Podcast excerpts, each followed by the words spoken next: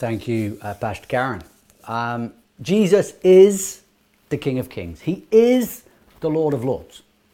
And that means that, as we looked at last week, uh, he has authority like no other. It's original authority, whereby our authority is derived from him.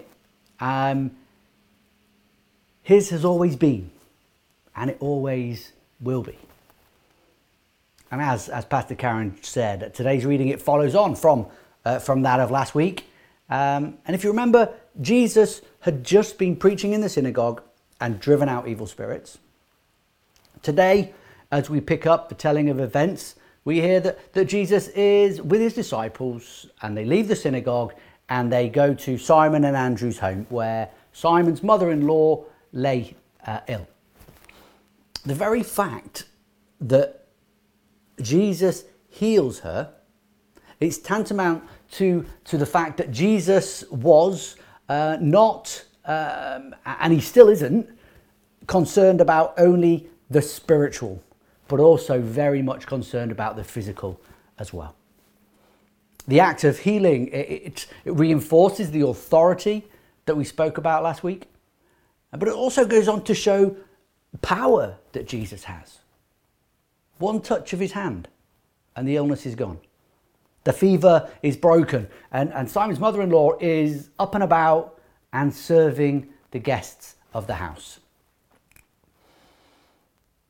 Many people after that were brought to Jesus. Many people came that day. The town gathered outside of the front door, and uh, Jesus healed many. He drove out many demons. But what happens next is actually very key and something we really need to get to grips with. Very early in the morning, while it was still dark, Jesus got up, left the house, and went off to a solitary place where he prayed. With everything that happened, all that's gone on that previous day, and with all that's going to come in the new day and the, the days ahead, Jesus knew that this work this ministry needed spiritual support. As the Son of God, his connection with the Father was so, so very important. He only wanted to do the things that he saw the Father doing. And in his humanity, he still called out for strength to carry the cross or to drink from the cup. See, this this should call to all of us right now, uh, whatever we're doing, if we are truly doing it as though it is for the Lord, as, as Paul commends us to in uh, Colossians 3 17, um,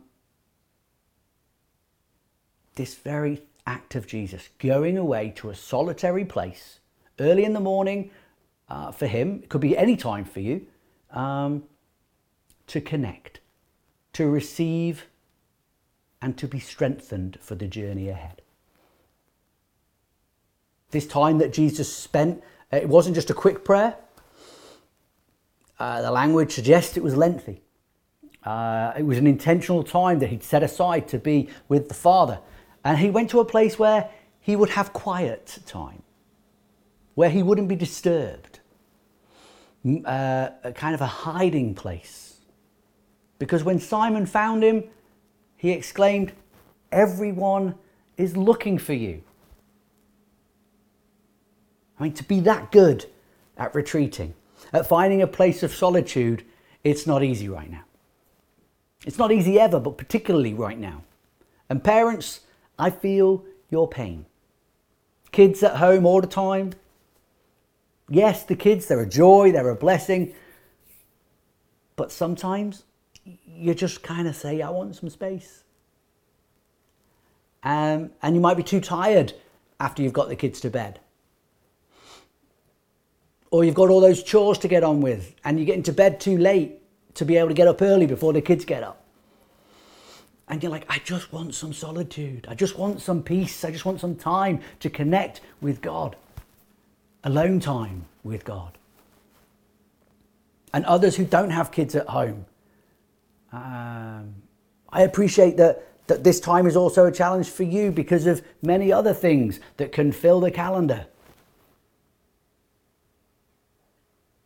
And I can say for me personally, there's been times lately where I have felt, and the only way I can really sum it up is spiritually lethargic. But when those times come, if you find yourself ever there, the best way to get out of it is to go to Him in prayer. The spiritual battles, they continue, even now. And when thrown into the mix, the physical and the emotional trouble that we experience now because of, of the COVID 19 pandemic, the weariness that's added into all of that. Let's remember the words that Jesus spoke in Matthew 11, uh, verse 28. Come to me, all who are weary and burdened, and I will give you rest. And we're reminded of that again by Peter as he writes in 1 Peter 5 7. He instructs us to call on our to cast out all our anxiety, to call on Christ because he cares for us. See, Jesus is the anchor. He's the star which lights the path on a dark night. That's where our focus needs to be. And when it's not, we need to realign with Him. And the best compass that we've got for that realigning, the best thing to direct us back to Jesus is His written word. It's the Bible. All that is burdening you, all that which causes you to be weary, to be spiritually lethargic, take it to Him in prayer, connect with His written word, and allow Him to lead you out of it. Cast it upon Him because He will carry it. He can carry it so that you don't have to. So that you're free to concentrate on one thing following Him. That was what his call to the first disciples was, if you remember. Come, follow me. And that's what he's saying to you right now, today. Come, follow me. Jesus says, Come follow me because I am who I say I am. I am the King of Kings. All the power and authority, it rests with me. And I'm concerned about you. I'm concerned about your physical state and your spiritual state. Come and follow me because I'm the bread of life. I'm the best water that you're ever going to taste. The only water that is going to possibly quench your thirst. So, in knowing that this is all true, in knowing that Jesus is the one whom the prophets have spoken about, why does he not allow the demons to speak as he drives them out? Why does he not allow them to share with the world who he truly is, as Karen read? Simply, he says to them, Do not speak, because now is not the time for them to know. They need to discover it for themselves, not to be just told by the demons. In his being able to control those demons, we're reminded again of that authority and that power over all things the things that are of this world and the things that are of the spiritual world. Jesus, he didn't want and he still doesn't want people to follow him based on what uh, the demons say. Uh, he reveals himself to us when we are ready to hear it. And he shares with us his identity when we are ready to really accept it. But on the other hand, uh, Satan doesn't want this. He's out to disrupt the, Christ's plan. He wants people to follow Christ for what they can get out of it. Not because of who he is as the Messiah, as the Son of God, but for what he can do for them.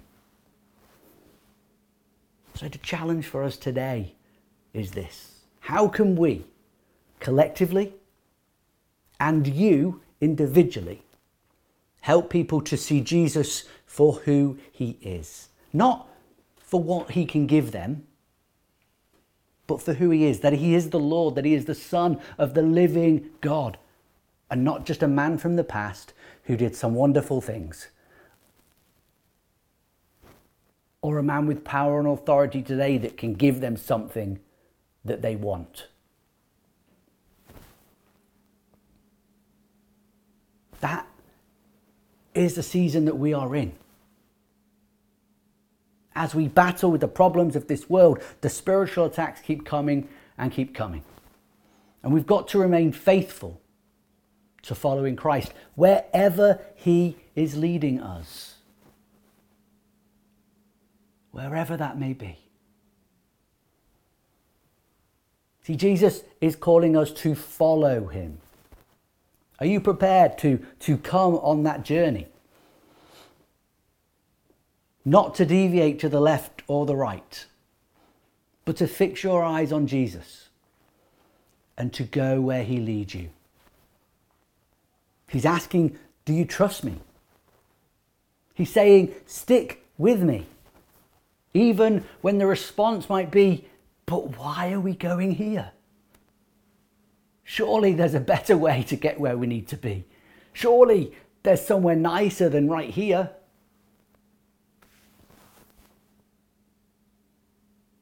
For this very reason, following Jesus isn't easy. Many of you will know that. Many of you are still maybe to experience some of the troubles that come in following Jesus. And I think that there's more troubles to come from those who truly follow Jesus. We've been pretty blessed so far in America. In other places across the world, also have some of that blessing. But more difficulty is coming for those who want to truly stand firm on the Word of God and choose to follow Jesus it's not going to be easy. Think of that reading today. Jesus' response to everyone who is looking for us, looking for him. Everyone's looking for him. And he says to them, Let's go somewhere else. He says, Let's go somewhere else. Why does he say that? Because he doesn't want the disciples to be with the crowd. He wants to be investing in the disciples. He wants to be steering them where they need to be going and not having them be influenced by the crowd.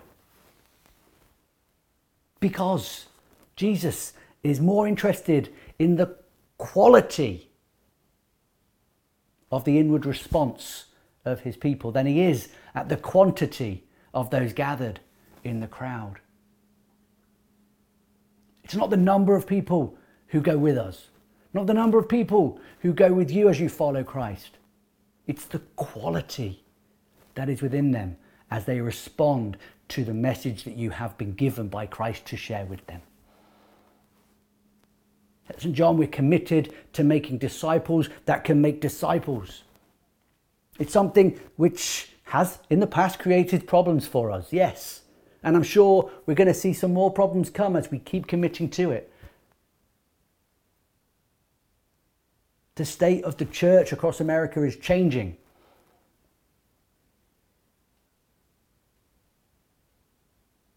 How are we responding to that? How are we in this age looking to make disciples that can make disciples?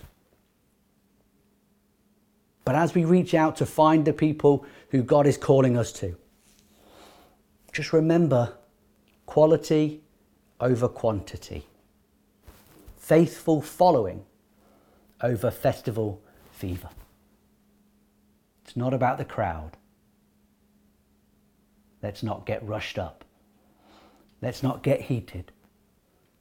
Let's not be influenced by the masses. Let's keep our eyes fixed on Jesus and go where He is leading us. Let's pray.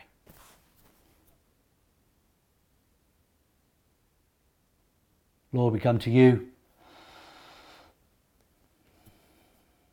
comforter, healer strength giver.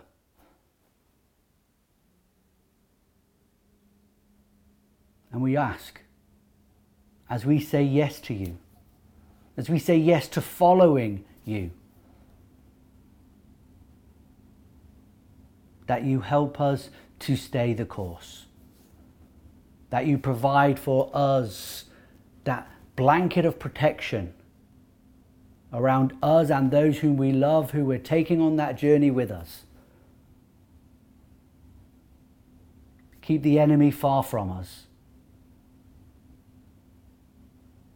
And as we truly say yes to you, keep speaking